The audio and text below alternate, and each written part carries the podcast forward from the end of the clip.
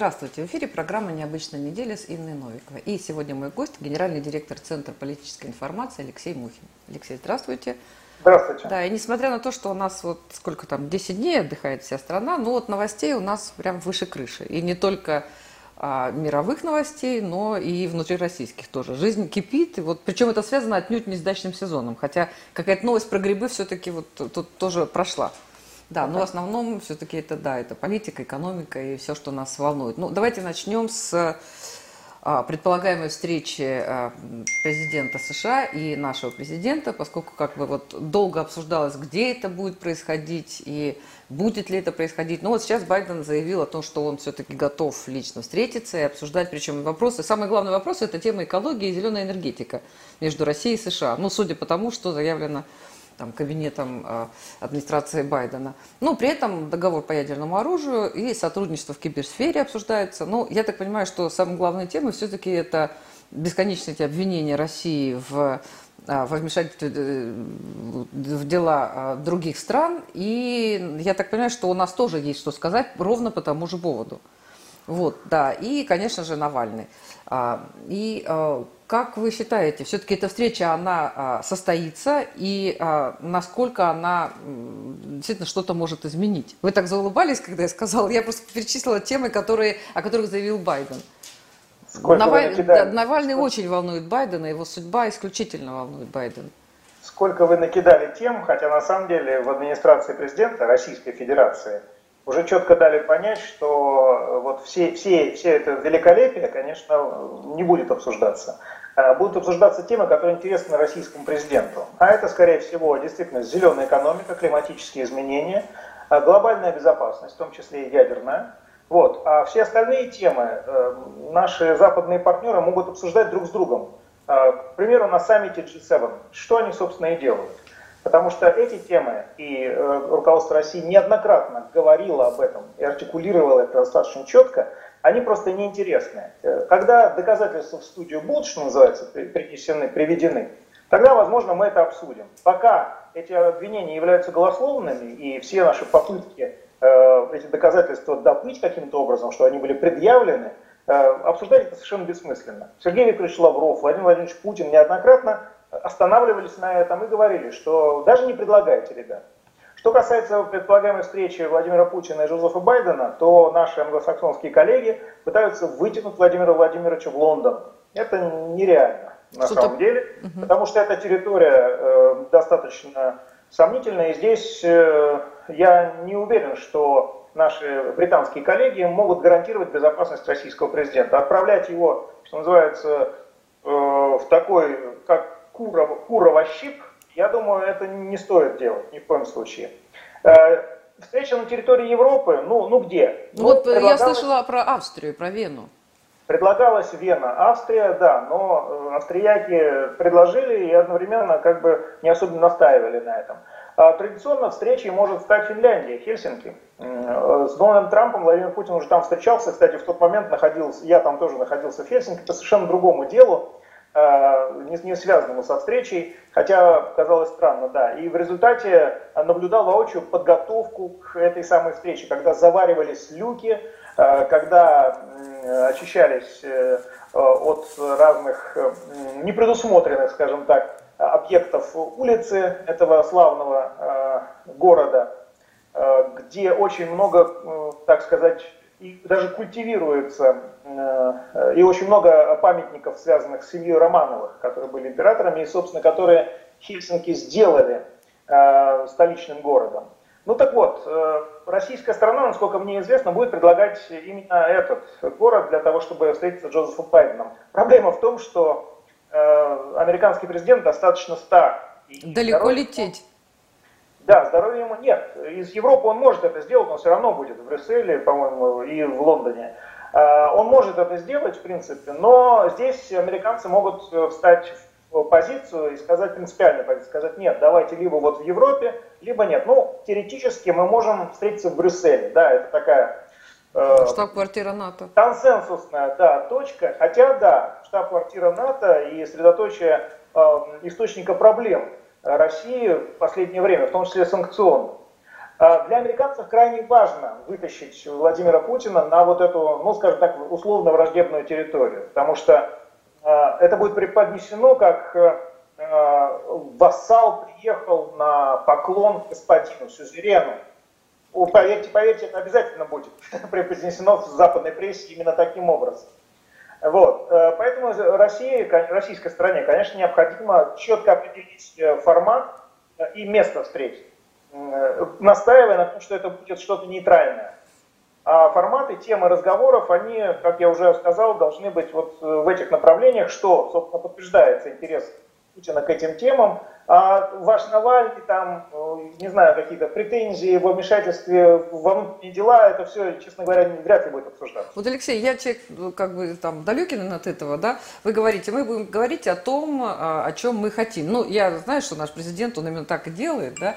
С другой стороны, ну, представляете, вот, э, там, этот Джо, Джозеф Байден, он задаст, возьмет задаст вопрос, там, вне протокола. Это возможно такое? Ну, наш президент же не скажет, а ты знаешь, а вот это мы не будем обсуждать. Или как Конечно, это вообще возможно. происходит? Будет. Дональд Трамп именно этим и занимался. Кстати, да. Без, без протокола задавал разные вопросы, на что Владимир Владимирович четко очень отвечал, э, что это, эта тема, к примеру, находится в проработке. Мы внимательно следим за развитием событий. На данный момент официальная позиция России такова, и излагал ее. То, что он, собственно, излагал и средства массовой информации. То есть, знаете, ответил уклончиво, если вы знаете, о чем я. Угу. Ушел, ушел от ответа, да. Ну да, да, да. Ой, я прошу прощения, да. Хорошо. Э, да, да. Ну, ну, наверное, да. А по, по поводу вопроса...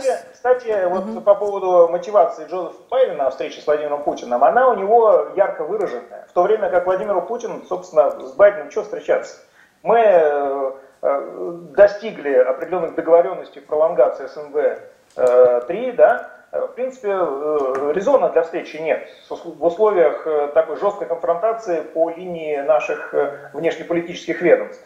А вот у Джозефа Байдена такая необходимость есть. Ему надо показать, и жизненно важно показать, что ему позволено то, что не позволено было Дональду Трампу. Вы же знаете, как всегда скандалом сопровождалась любая встреча Дональда с Владимиром Путиным. А Джозеф Байден и его команда хотят представить эту историю как желанную встречу со стороны Владимира Путина. И это, честно говоря, довольно смешно выглядит, потому что ну, э, со стороны Путина это нежеланная встреча. Э, ну, предложили, хорошо, давайте. Э, и она не состоится, ну, хорошо, да и фиг с ним, что называется. И в этой связи я думаю, что американцы будут представлять дальше через медиаструктуры свои то, что чуть не Владимир Путин дальше Э, был инициатором этой встречи, хотя дело стоит ровно наоборот. Ну вот э, вы вспомнили да, э, Трампа.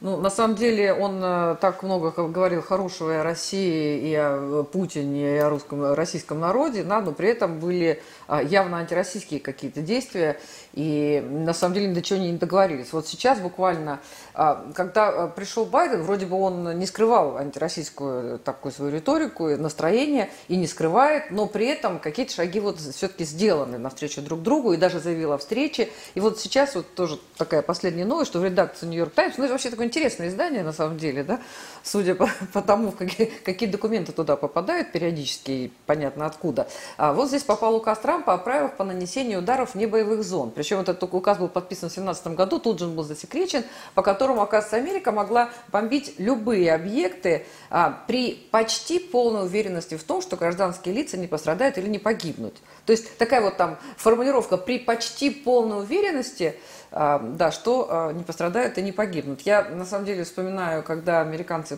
пошли в Афганистан, и у нас в английской версии, как-то мы активно тогда Э, сотрудничали, и очень много было писем от э, а, американских наших читателей. Они писали, если бы там были разрушения, то а, CNN нам бы об этом сообщила. И я пишу, отвечаю, что вы смотрите альтернативные источники. А человек, человек опять пишет, я смотрю, я смотрю еще BBC. Вот, вот, поэтому а, на самом деле, а, ну, неизвестно, какие еще а, очень, ну, достаточно жесткие документы могут всплыть за время вот правления Трампа. Я, если честно, я не особенно э, вижу здесь какой-то криминал. Я вижу здесь желание прикрыть этими самыми документами нежные места команды Дональда Трампа и самого Дональда Трампа. Потому что такие документы необходимы для того, чтобы в случае эскалации, военной эскалации в той или иной точке, э, президент, глава государства имел свободу действий. Насколько мне известно, одновременно, параллельно с этим, Пентагон э, всячески настаивал через Конгресс, и это было реализовано, э, отбирая у Трампа полномочия по нанесению таких вот, таких вот ударов. Единственное, что ему позволили, это, так сказать, зафигачить томогавками по Сирии и в Афганистане сбросить. Извиняюсь, а в Иране там он это, Сулеймани там тоже... Или это, это, спец, это спецоперация, которая производилась силами израильских спецслужб при полном согласовании с американскими, да. Здесь это немножко другое. Вот. Поэтому, да, у Дональда Трампа отобрали, в принципе, э, любую реальную возможность э, импровизировать вот э, в этом, в этом направлении. направлении военной эскалации. Да, поэтому я не знаю, зачем этот документ был принят, на самом деле, но под, по инициативе администрации Дональда Трампа. Что касается Джозефа Байдена, то здесь действительно очень интересные вещи э, возникают. А, нет, нет, вернемся к Трампу еще. Э, мне кажется, что главным итогом президентства Трампа было то, что Россию при, да, внешней такой негативной, э, негативном фоне, негативном, негативной информации в ее санкционном воздействии, Россию на 4 года оставили в покое. Мы смогли достаточно эффективно э, продолжить и практически завершить модернизацию своих вооруженных сил. Мы спокойно делали то, что хотели в своей экономике, и мне кажется, это благо. А вот сейчас с Джозефом Байденом, когда нам протягивают руки или что-то там еще, какие конечности они протягивают, пом, э, взаимо, э, взаимосотрудничество, вот здесь у меня начинает, честно говоря, Эм, э, пробивать нервная дрожь, и я начинаю более внимательно следить за эм, манипуляциями наших э, западных партнеров.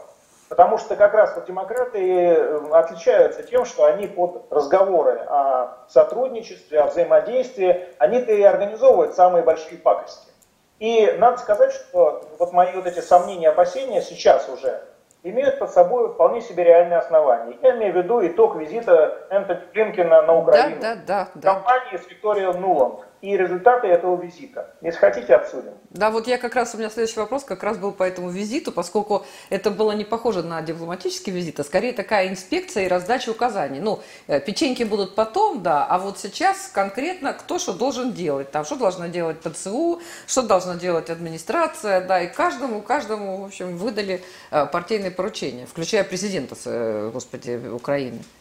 Да, давайте здесь, обсудим вот здесь эту тему. украинские да. коллеги даже умудрились нарушить святая святых, дипломатический протокол. Потому что совместная пресс-конференция главы государства, ну, пока Зеленского, а, и э, главы внешнеполитического ведомства госсекретаря Антони Блинкена не была, не предусматривается протоколом. Ну, либо, либо президенты, да, либо министры, либо... Либо министры, да, здесь либо крестик, либо трусы.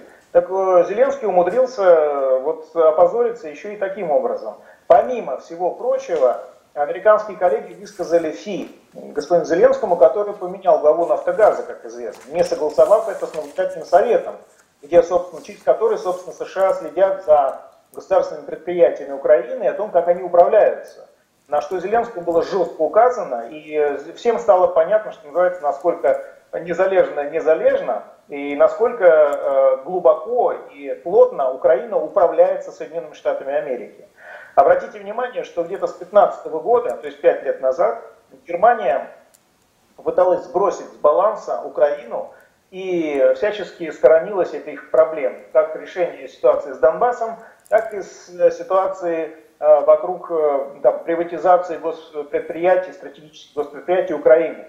В гвоздь в отношении между Украиной, Германией, Украиной и, собственно, Европой другими странами Европы, вбил еще и Яценюк, который э, просто прямым текстом сказал, что европейские компании не будут принимать участие, так и российские, в приватизации Ну, уже он был ориентирован на США, на самом деле. Будут только американцы, это само собой. Но остальные, остальные э, премьеры тоже занимались тем же самым. Так что не волнуйтесь, здесь как бы э, тренд не был нарушен. Вот. И на данном этапе Украина действительно находится на балансе США. Она финансируется в военном смысле со Соединенных Штатов Америки Конгрессом. Можно просто на сайте Минфина об этом узнать все подробности.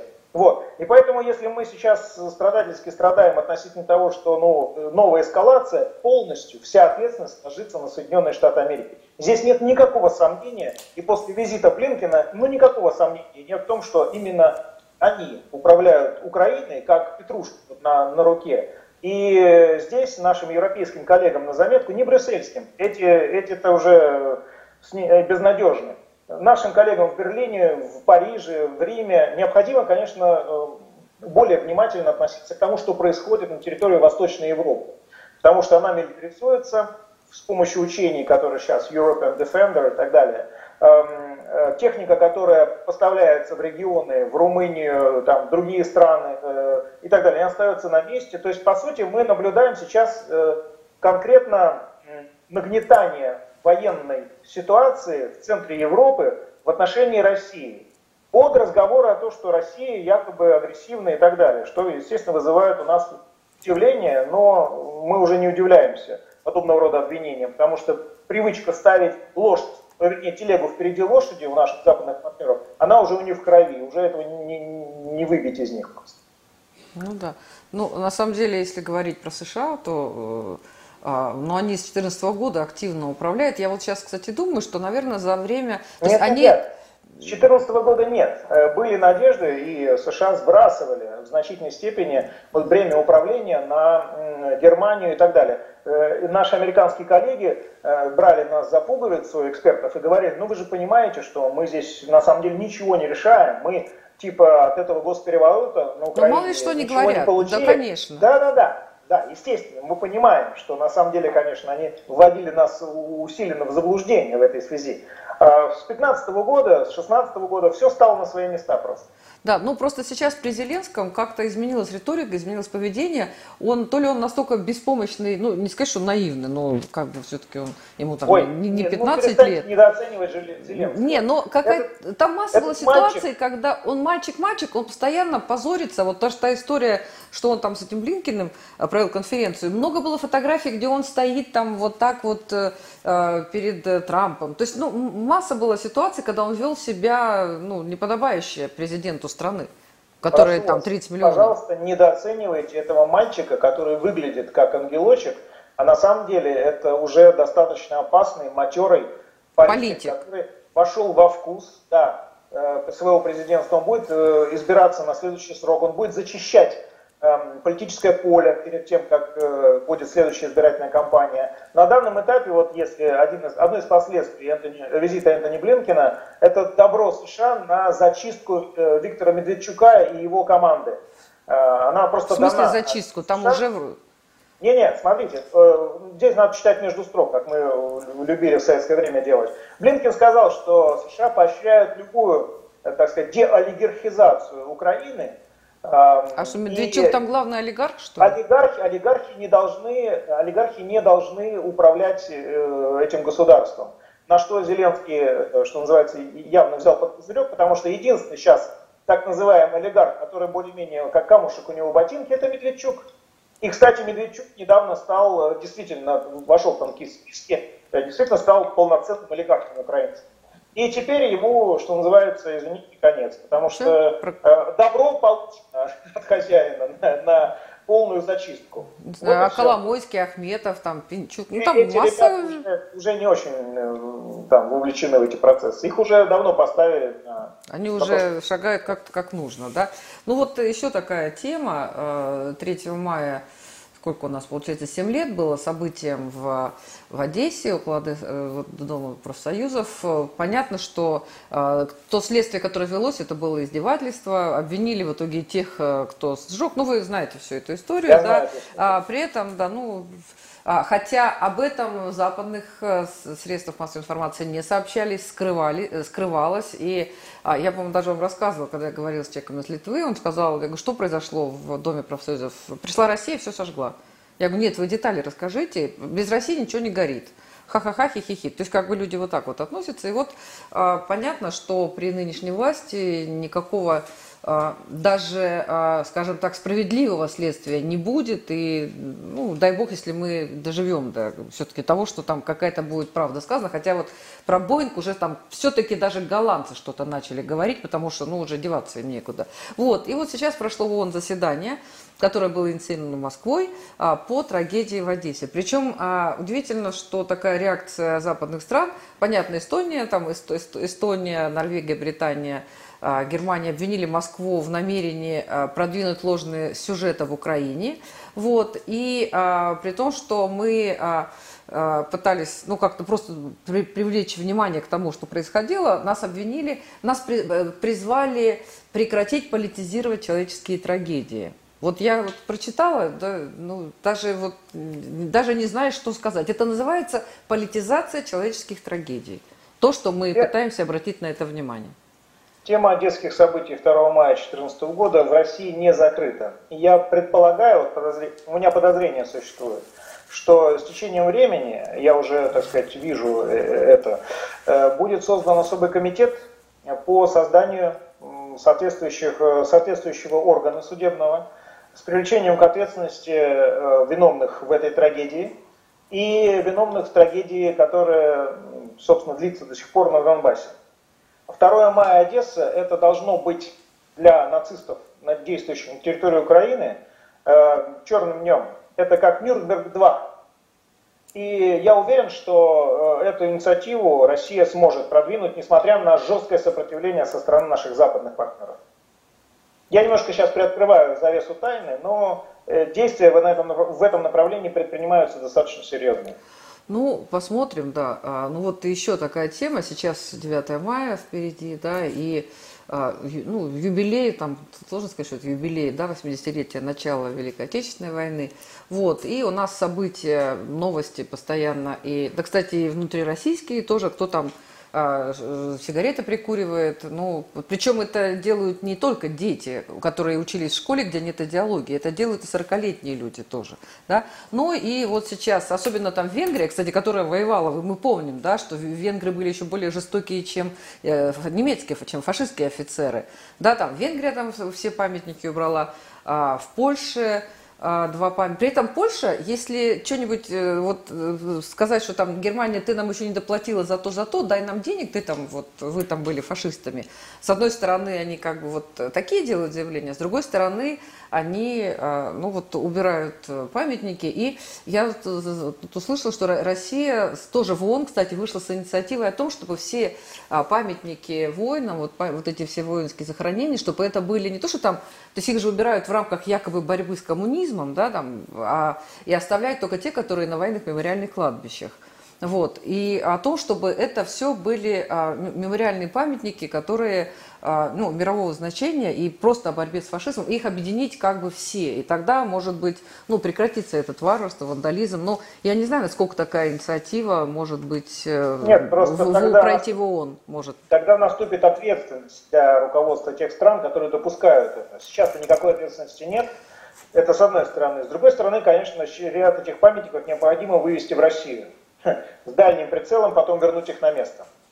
Извините. А памятник Коневу вывезли, вывезли Сейчас мою иронию, нет. Э, Конева, а сейчас они принимают решение в Чехии э, о помещении его в музей.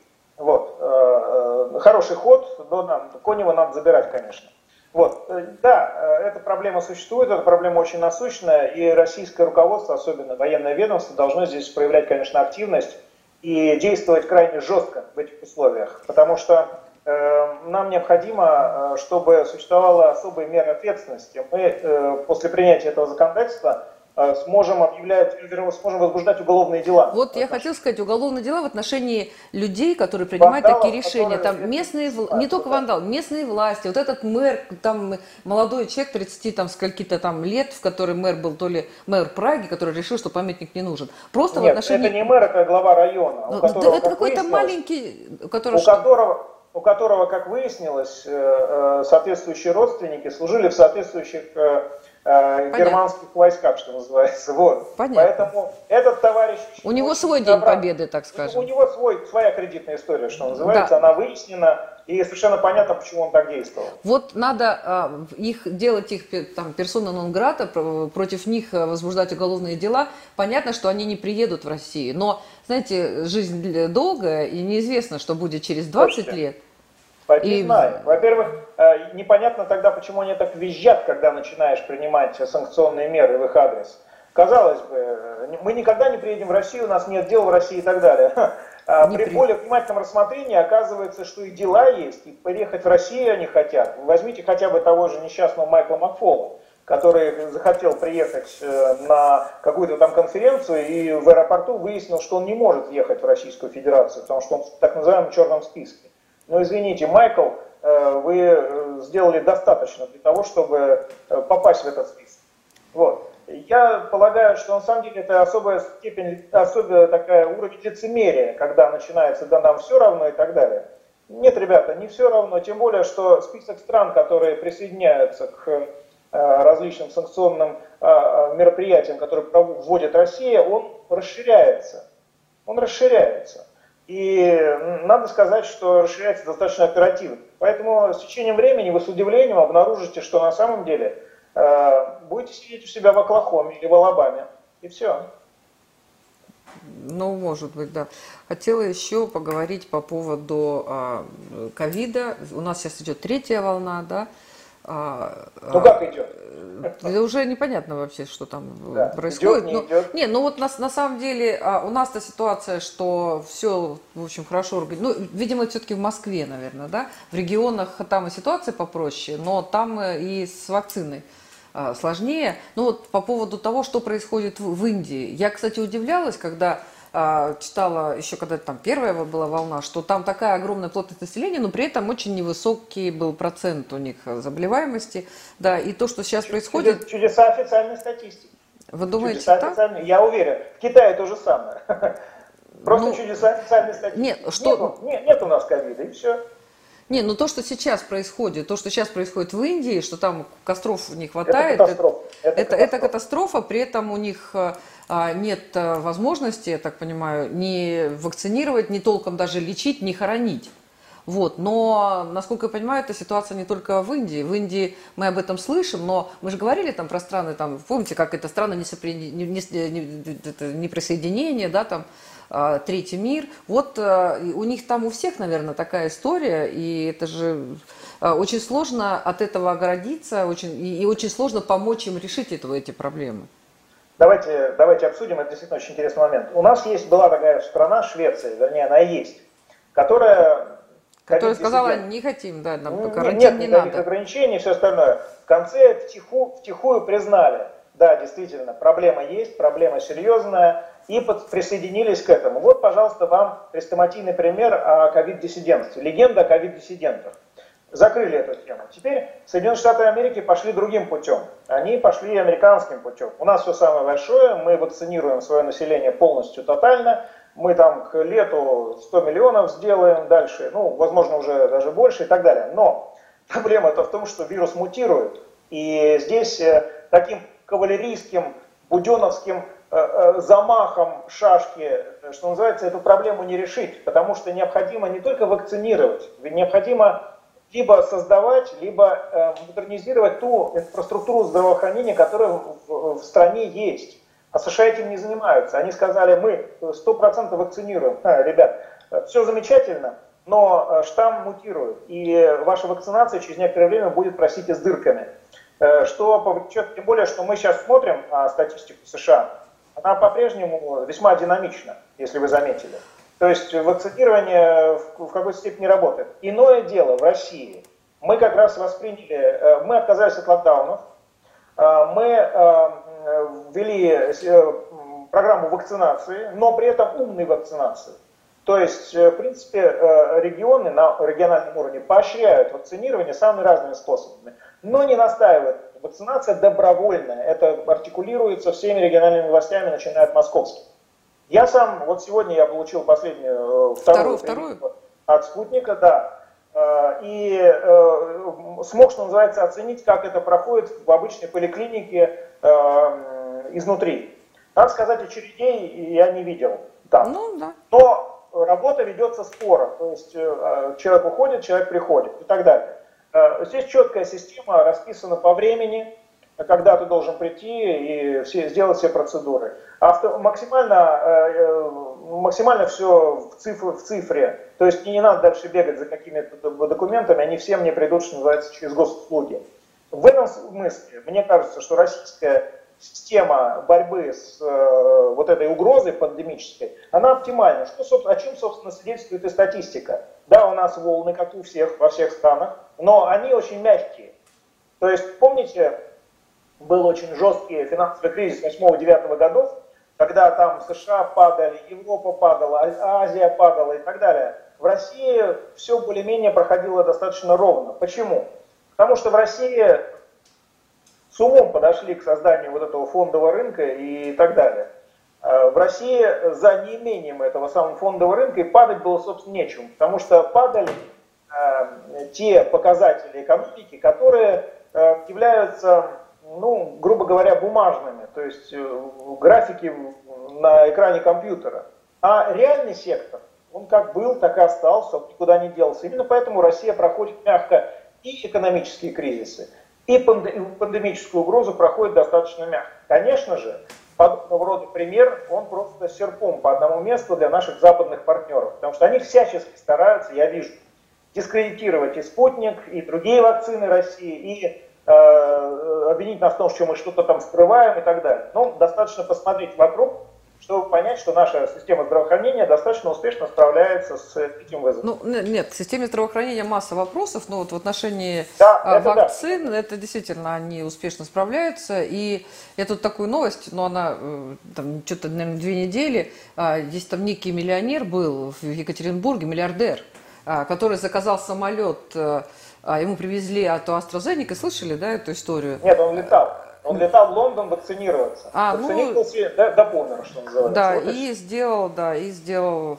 а, да, такую вакцину. Ну, в смысле, ну, на самом деле, да, судьба Знаете, вот коллеги, которые очень, э, мои друзья, которые, коллеги, которые очень э, скептически относились к российским вакцинам, все, все вакцинировались российскими вакцинами, ни один ни в AstraZeneca, ни Pfizer, ни Moderna. Ну, у меня есть знакомые, кто там Модерну делали, еще что-то. Ну, да. на самом деле, я тоже тут, тут недавно сделала там первую прививку. Ничего ужасного, ни, ни, никакой там, никакой реакции. Ни, ни... То есть, на самом деле, а, я слышала какие-то страсти мордасти. Меня даже спросили, а ты не боишься чипирования? Я не очень понимаю, О, каким образом... Я, через... я сегодня в соцсетях пошутил, что сегодня обновил э, чип, Теперь раздаю Wi-Fi, и да, все вышки, 5G вышки, все мои теперь, да.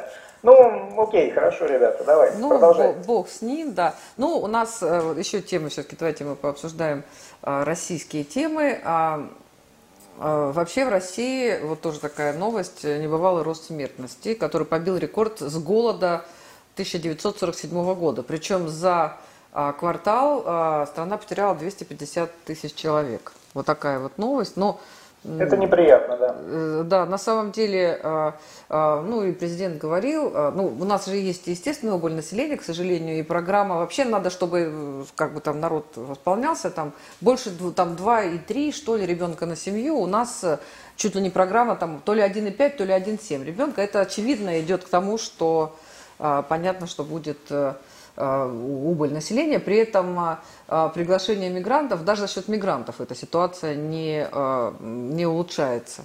Но мигранты это не выход, конечно. Нет, это не выход, кроме того, что, как бы мы там говорили про Украину, но это люди там нашей культуры, и, к сожалению, очень легко, гораздо ли, людям из Таджикистана, Киргизии, Узбекистана легче получить гражданство, нежели людям из Украины. Хотим. Это феноменально. Это феноменально. Я, тоже для себя эту задачу, э, для ума, что называется, на логику, не могу решить просто. Куда, куда смотрят вот э, те люди, которые отвечают за это? Не, я приблизительно представляю, куда они смотрят. Потому что существует достаточно такой серьезный лоббизм ведомственный в этом, в этом смысле. И это, честно говоря, совсем неприглядные вещи. Да, к сожалению, так, да. И а, у нас сейчас предстоит лето. А, и вообще что-то ужасное происходит на нас. Но ну, над курортов-то только у нас Черное море. Ну, есть еще Азовское море, но вот те, кто там был, говорят, что прямо очень мелкое вообще. А, и вообще у нас проблемы и с сервисом, и с инфраструктурой. Но а, Крым, Сочи, там просто забито, забито все. При этом я вот могу сравнить, у меня так получилось, что мы были в Крыму в апреле, это была неделя 40 тысяч, улучшенный номер, да, а в мае вот там сейчас это 75 тысяч. А, а мне вчера прислали то, что сегодня. Сегодня этот же номер а, а, 390 тысяч на неделю на двоих. Это вот э, при этом Турция закрыта. А... Я, то, я тоже в этой ситуации, но мои пока держат бронь. Что Нет, и у меня тоже получилось так, что мы давно На там, самом деле марте... это отвратительно. Это, это отвратительно. Мы, мы с этим сталкиваемся каждый год, э, и ну, это отвратительно просто. Вот алчность людская, она, по-моему, границ не имеет. И, честно говоря, иногда хочется просто... Э, ну и, собственно, что я делаю? Я просто еду на севера или в Сибирь. Вот Нет, это замечательно. Нет, это замечательно. Вы, у вас есть возможности, да, ну хотя... Это, знаете, да, шутка а такая была. Шут... Нет? А да есть, есть. Ну, мы пока, да, пока мы поедем туда. Да, это шутка такая по поводу северов, да. А, и раньше я думал, что богатые люди летают в Европу, а посмотрев на цены, я понял, что богатые люди летают в Якутию.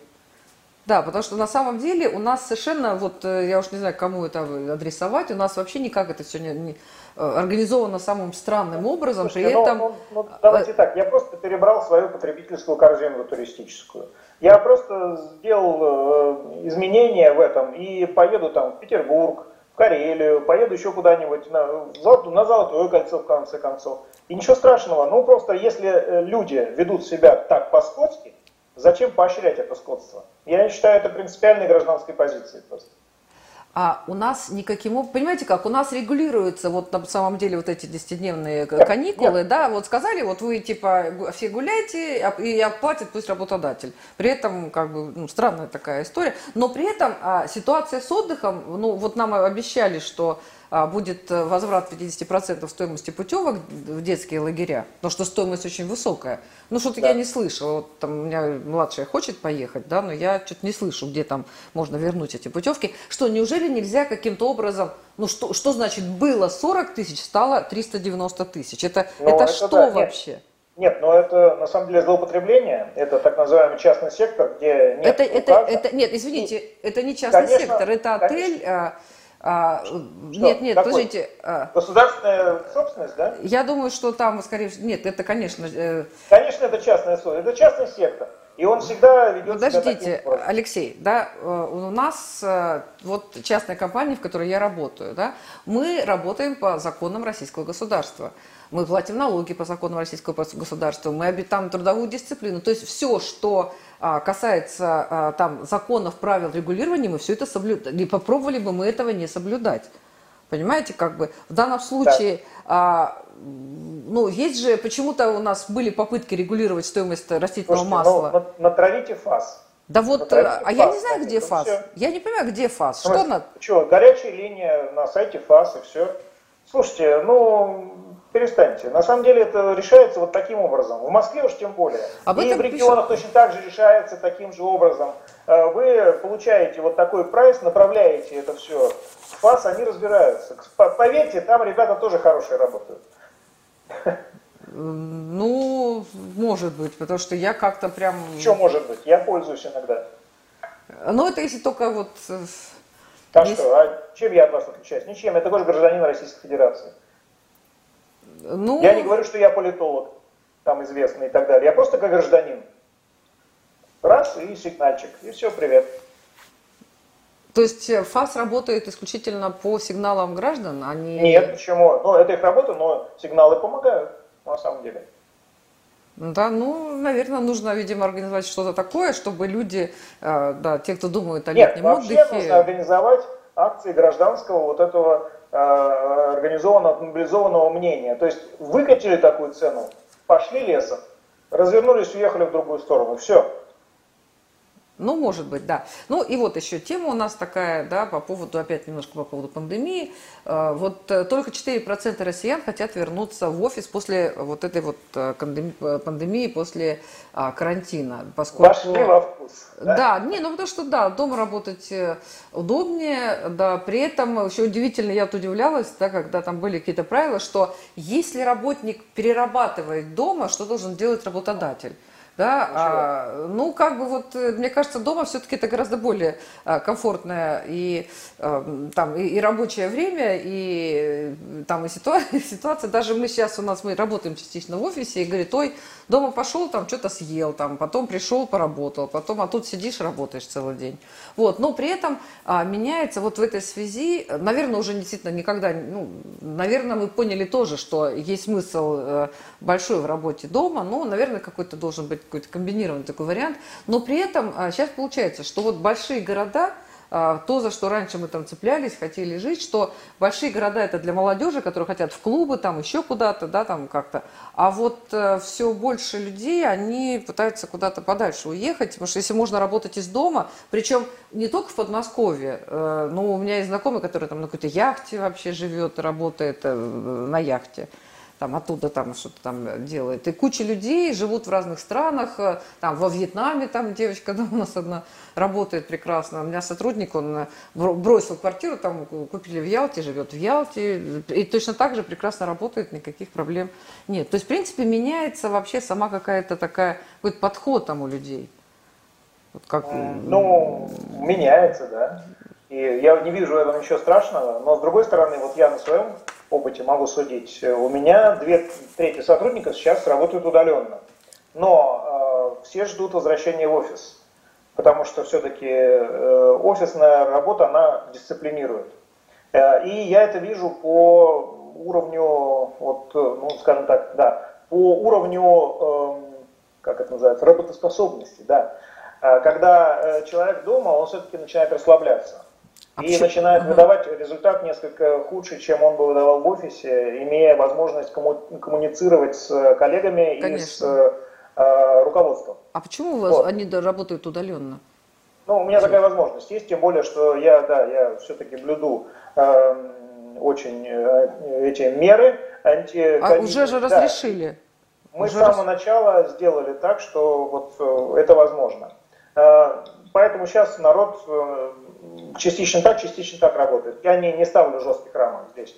Но э, поверьте, что работоспособность падает офиса и сотрудников э, постепенно. Поэтому мы следим за этим и просто держим руку на пульсе. Кстати, очень интересно, почему мы с вами сошли с темы э, излишней смертности, избыточной смертности. Э, ну, то, смертности. что повышено, да.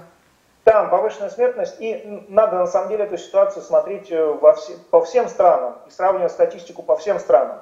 Да, действительно, технически это произошло, потому что э, очень много ресурсов медицинских э, здравоохранения, медицины было направлено на антиковидные. Да, да. И, э, да, и онкология просела, и другие хронические заболевания и так далее. И да, действительно, многие, некоторые пациенты остались э, э, без э, должного ухода именно из-за вот этой ковидной реальности. Я, моя семья сама пострадала от этого, но я претензий не держу, потому что я понимаю, что происходило в этой Мне ситуации. кажется, это было весной, и, в начале это было. Потом как-то все-таки... очень грамотно подошли к этому. Они сказали, вы можете выбрать методы лечения и так далее. Мы выбрали, и не получилось, что называется. Вот. Но это, я повторяю, здесь нужно смотреть не только на Россию и говорить, ах, в России там и так далее. Здесь нужно смотреть статистику, реальную статистику по всем странам. И я практически уверен, что по всем странам произошло приблизительно одно и то же. Ну, знаете, если вспомнить там и Индию, и Америку, то там вообще, наверное, беда. Там вообще, да. Там вообще, беда, там вообще беда, поэтому, ну, может быть, сейчас сложно считать, и может быть, действительно, статистика, она как-то, она вообще везде хромает, тут не только в Китае, не только в Индии, да, конечно, это, да, есть ложь, да, есть большая ложь, маленькая ложь, есть подлая ложь, есть статистика, да, это же как бы известная такая история. Ну, вот еще мы с вами тему не обсудили по поводу, а, ну, это пока внесен законопроект, у нас же этот год э, такой очень важный, да, у нас там выборы Государственную Думу, и законопроект внесен о запрете избираться депутат, депутатами для лиц, причастных к террористической или экстремистской организации. А, и а, после этого закона, закона все, а, ну, вот эта вся вот э, публика, которая тут активно, там, когда позапрошлым летом тут, в общем, веселилась, веселила нас, да, и не будем называть фамилии, вот, но, тем не менее, то есть они тоже там стали террористами, экстремистами, хотя... Нет, нет. А, ну, давайте не, не будем вот в их дискурсе принимать э, участие, потому что они, да, действительно хотят представить это как закручивание гаек, э, а, авторизацию э, власти, в том смысле, что она становится авторитарной и так далее. Нет. Речь идет о вполне конкретных условиях, вполне конкретных, как говорится, кейсах, вполне конкретных делах. И на самом деле, с одной стороны, действительно это выглядит как нарушение конституционного права гражданина избираться, но, внимание, конечно же, ни президент, ни Конституционный суд не пропустят э, нарушение Конституции. И здесь речь будет идти о том, чтобы э, приравнять террористов и экстремистов. Это действительно очень важная вещь, потому что э, очень многие наши коллеги, вот коллеги в кавычках, которые мы наблюдаем, деятельность которых мы наблюдаем в соцсетях и так далее, они действительно стали, они качественно уже переродились, они экстремисты. Они призывают Э, вполне себе конкретным действиям насильственного характера в отношении сотрудников правоохранительных органов, э, органов власти и так далее. Они становятся экстремистами. Поэтому, конечно, они должны быть поражены в правах, но по решению суда, а не по решению какого-либо другого органа. В принципе, у нас эти э, вещи будут, должны быть решаться судом. Ну, суд ведь, вы помните, что суд куда надо приедет, какие надо, примет решение? Не надо, не надо, вот это не надо. Суд у нас нормальный опять же, я исхожу из собственного опыта, э, не надо слушать вот в соцсетях страдания по поводу российского суда. Эм, в конце концов, везде такой, у нас не хуже, не лучше, он просто такой. Вот. И здесь э, кто мешает, что называется, подавать апелляцию? Ребята просто хотят хорошей жизни, э, хотят праздника непослушания, и за это, чтобы им ничего не было. Вот так не бывает, понимаете? Если вы перешли грань и стали э, на самом деле экстремистами и призываете к насильственным действиям антиконституционным совершенно, то, простите, э, вы должны быть поражены в правах, это нормально. Любое государство должно себя защищать, это его священное конституционное право. И, мне кажется, коллеги из Соединенных Штатов Америки совершенно ввели, когда, помните, был штурм Капитолия и так далее, они ввели отличную, отличное определение для этих ребят. Внутренние террористы. А, я, честно говоря, вот пытаюсь э, в своей политологической стезе использовать этот термин и обосновывать его, потому что эти ребята действительно являются внутренними террористами. Э, они ведут себя как террористы, они ходят, говорят как террористы. Знаете, эту знаменитую американскую поговорку, да, про утку. Ну, значит, это в конце концов террористы. Вот, и э, решается эта проблема очень просто. Ты перестаешь заниматься экстремистской деятельностью. Все. И ты свободен избирайся, баллотируйся, веди политическую деятельность и так далее. Но если ты возвращаешься к экстремистской, террористической деятельности, ну извини, дорогой. Вот ну, это, это сложно, потому что раньше это было все понятно, кто у нас экстремисты, террористы, это все вот эти боевики, и вооружен, это понятно. вооруженные простите, люди. Простите, я могу вам сказать, как человек, которого неоднократно э, угрожали повесить, там, я не знаю, расправиться со мной разными противоестественными способами и так далее. Слушайте, я не подавал в суд. Я не подавал в суд на, на это все. Но в случае чего, извините, я вот эти э, процессы юридические я, я хотел бы запустить. Потому что я это воспринимаю очень серьезно. У меня есть для этого основания. Не, ну это серьезно, у вас есть, э, действительно, э, можно подать в суд, можно, там, не знаю, в полицию, в милицию там еще что. Ну просто получается, что, понимаете как, а, с одной стороны, да, у нас есть законы там и о собраниях, и о массовых мероприятиях, но а, даже те, кто а, пытаются организовать какой-то митинг, получить разрешение, скорее всего, им дадут это разрешение, но они не смогут просчитать количество участников. То есть там куча сложностей, такого, они просто споткнутся на организационных всех этих вопросах. И поэтому получается, что у них и нет возможности выйти, что-то там такое сделать. Как мне это рассказывали в Беларуси, там кого-то кого арестовали. Вы сейчас, ага. вы сейчас говорите о технических вещах, которые, в принципе, легко э, решаются юридическим путем. А, когда выходит гораздо большее количество участников, нежели заявлено, организаторы пишут э, заявление соответствующего органа и объясняют ситуацию, объяснительную так называемую. Все, к ним претензий нет. Ну, вышло больше людей и так далее. Ну, не страшно же, понимаете? ну, здесь ну это все, это все. Не, я понимаю, что все. здесь, здесь со всех вы сторон. Помните, вы помните, что кого-нибудь когда-нибудь наказали за то, что вышло больше народу, чем они заявили? Я не помню. Нет, я такого, то, я такого не очень, помню. Да, но... Существуют простые юридические процедуры для того, чтобы легализовать это лишнее количество участников. Но ну, если ты э, начинаешь там э, вести агитацию за то, чтобы пойдем громить э, магазины, там, переворачивать автомобили, либо давайте шнырять э, гуляющими по Тверской улице, дразня полицейских, ну тогда извини. Тогда к тебе должна быть применена вся ну, там же были разные, были же, были же разные истории, потому что а, там у кого-то арестовывали, какой-то глухонемой был, которого, который якобы сказать, что он там, а, хотя его потом и освободили, извинились, ну, что вот якобы он там что-то кричал. Вот, куча людей, которые просто оказались не в том месте, не в то время. Не куча. Отдельные случаи, которые все были разобраны, что называется, Э, обсосаны нашей либеральной общественностью и предъявлены власти в качестве вот. А это единичные случаи на самом деле.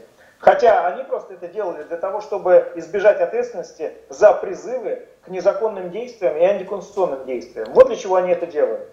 Ну, это, это сложная такая тема. Да, мне тут рассказывали по поводу Беларуси. Очень простая да. А, что кого-то там арестовали, какого-то человека, который снимал квартиру, и на балконе был красно, была коробка из-под телевизора, красно-белая коробка, при этом эта коробка была еще с прежнего хозяина. И он ни разу не уходил на балкон, и его, в общем, ну, сказать, замели за то, что он там что-то там, э, видимо, красно-белый цвет. Ну, он как-то разобрались, там... отпустили. Ну, да? бог, бог с ним, Или да. в ГУЛАГе в нее где-то. Я не знаю.